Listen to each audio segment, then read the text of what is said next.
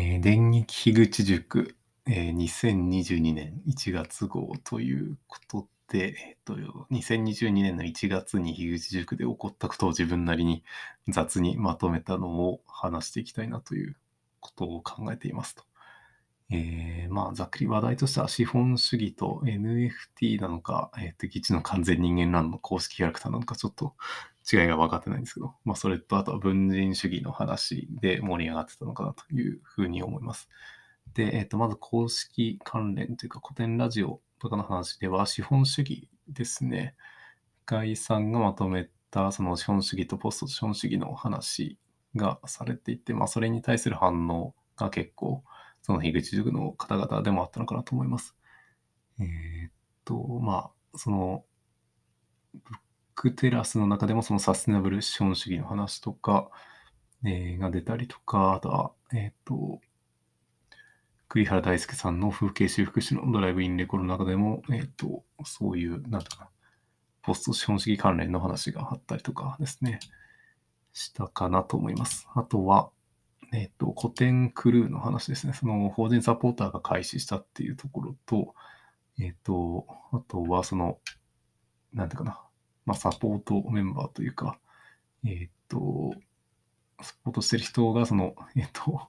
古典ラジオの鳥のアイコンですね。ピュイっていうんかな。ちょっと名前わかんないですけど、まあ、これを、その、ツイッターのアイコンとかに使ったりしているというのが、その、あやなるさんとまじゃこさんがそういうようなえーことをされていたなというところで、まあ自分はその古典クルーに入ってないというところがあって、まあこれ、なんだか、年に半分ぐらいというか、年間5000円ぐらいは払いたいけど、それ以上ちょっと、なんだか、自分の懐的に払いたくないなという感覚があるんですけど、うーん、どうしようかな。まあ半分ぐらい入ってみようかな、とか、そういうことを考えています。はい。で、えっと、完全人間ランドの話で、えーっと、そうですね、しょうまさんが、えー、なんつうかな、その、皆さんをキャラクター化した、えー、と、イラストか、を描かれていて、これが結構面白いですね。その姉の8番さんのハンカオスも、こう、スタンドみたいなのが出されたりして、えっ、と、かなり怪しい感じでいいですね。で、えー、あとはパレコンですね。パレコンが開催されたということで、まあ、これは、えっと、なんていうかな。まあ、中身はあんまり把握してないんですけど、えっと、みそさんが話されてた話で、その、樋口塾長はやはり強靭だと思ったという タイトルの、えっと、お話があって、なんだかな、その、えーっと、ちょっと思い出してますけど、えーっと、なんだかな、その、普段やりたいけどなんかやれないことみたいな、そういうのをなんか、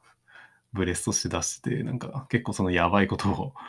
えー、樋口塾長が話されてたというような、そういうような話だったかなと思いますね。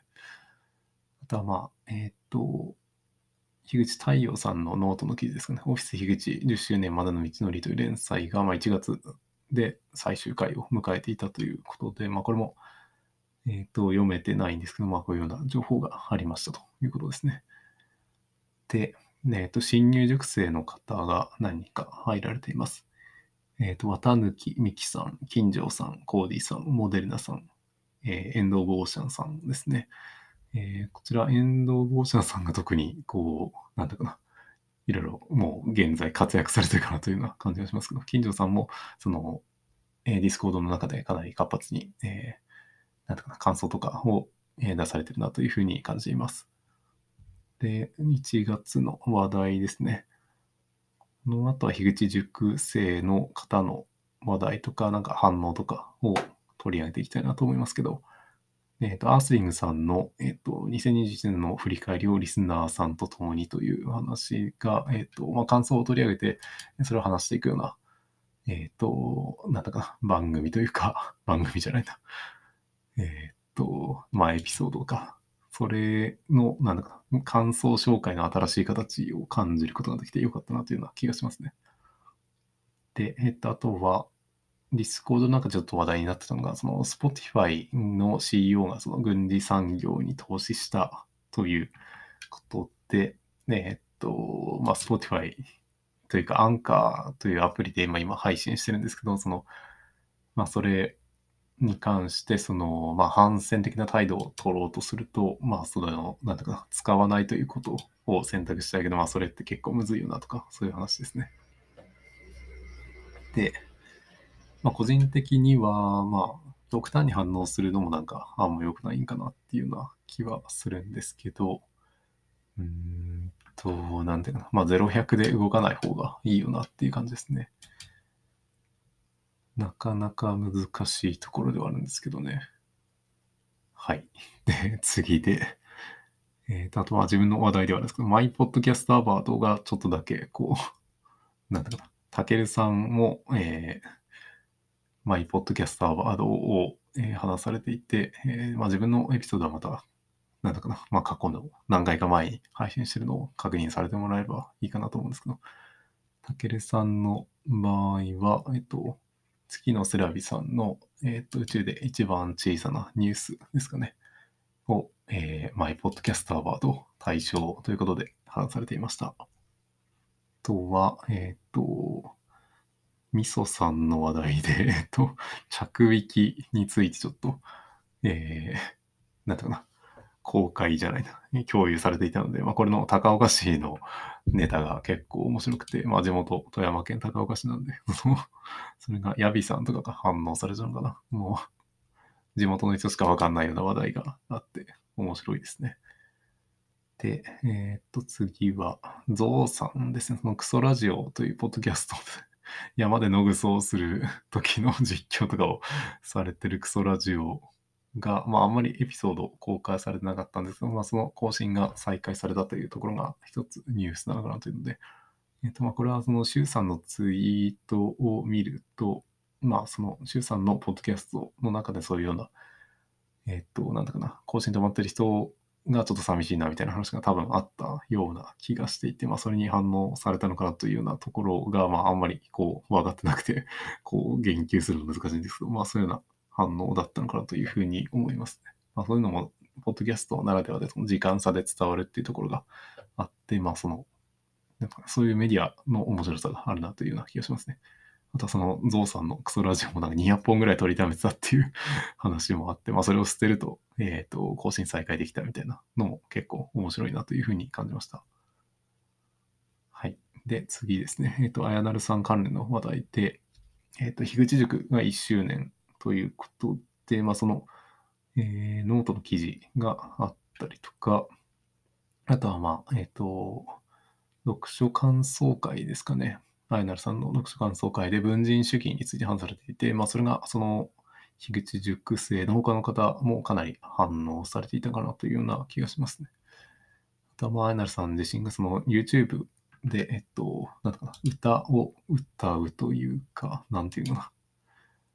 まあ、歌をアップロードするチャンネルを作られたということで、えーまあ、今後に期待したいところですね。あとは、えっ、と、次の話題で、ポケモンのアルセウスですね。ポケモンレジェンドアルセウスが発売されたということで、えー栗原大輔さんの風景修復師のドライブインレコードの中でそういう話があったりとか、えー、ミソさんのポッドキャストの中でも、まあ、ちょっとポケモンの話題があったりとか、まあ、これはあんまり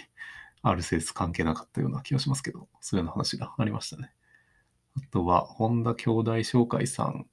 の、ねえっと、まあ、議事の完全人間なのでの、えー紹介とかからなのかちょっとわかんないですけど、えっと、その、シュウさんが、えっと、そうめんを食べる食レポをされたりとか、もぐ、もぐたんさんも、えっと、本田兄弟紹介さんの、えーそうめんの試食ですね、をされたりとかするということで、まあ自分もちょっと、この本田兄弟紹介さんのそうめん気になるなというので、えーまあ自分で買ってみようかなというような気がしますね。まあそういう、なんだかな。うんと、まあこ細かいというか、その狭いところの、なんつうかな、マーケティングというか、そういう、まあマーケティングっていう言葉でもないような気がするけど、その、内輪で楽しんでる中での、その、内輪の循環というのも、うん、いいなというの。まあこれもなんていうかな、その、えーっと、ポスト資本主義の中のその地域性の軸なのかなというような気がしますね。で、まあ自分の地元だと結構まだそういう、あの、まあ富山県の高岡市の田舎のところですけど、自治体の中での世帯数が50世帯ぐらいかな。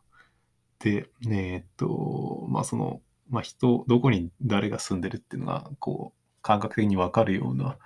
中だと、そういう、うんと、身内の付き合いで、えっと、なんていうかな、まあ、ここのお店のこれを食べるみたいな、そういうのがあるのかなと思うんですけど、まあ今、全然知らない場所だとそういうのがしづらくて、で、そういう、なんていうかな、その昔ながらの触れ合いの、えっ、と、まあオンライン版みたいなのが今起きてるのかなっていう、その、まあ、えっ、と、一個前かな、の体制タイムズでも話してはいるんですけど、その、内と外の感覚というか、その、やっぱり、うちですね、そのオンラインの中でのうちの感覚っていうのが、まあ、この樋口塾自体もうちのつながりではあると思うんですけど、そういうのが、まあ今後もうちょっと増えていくんじゃないかなというのが、その、ポスト資本主義の流れの中の一つなのかなというような気がします。ということで、まあ、1月の振り返りというのはこの辺りで終わろうかなと思います。それでは、えー、お聞きいただきありがとうございました。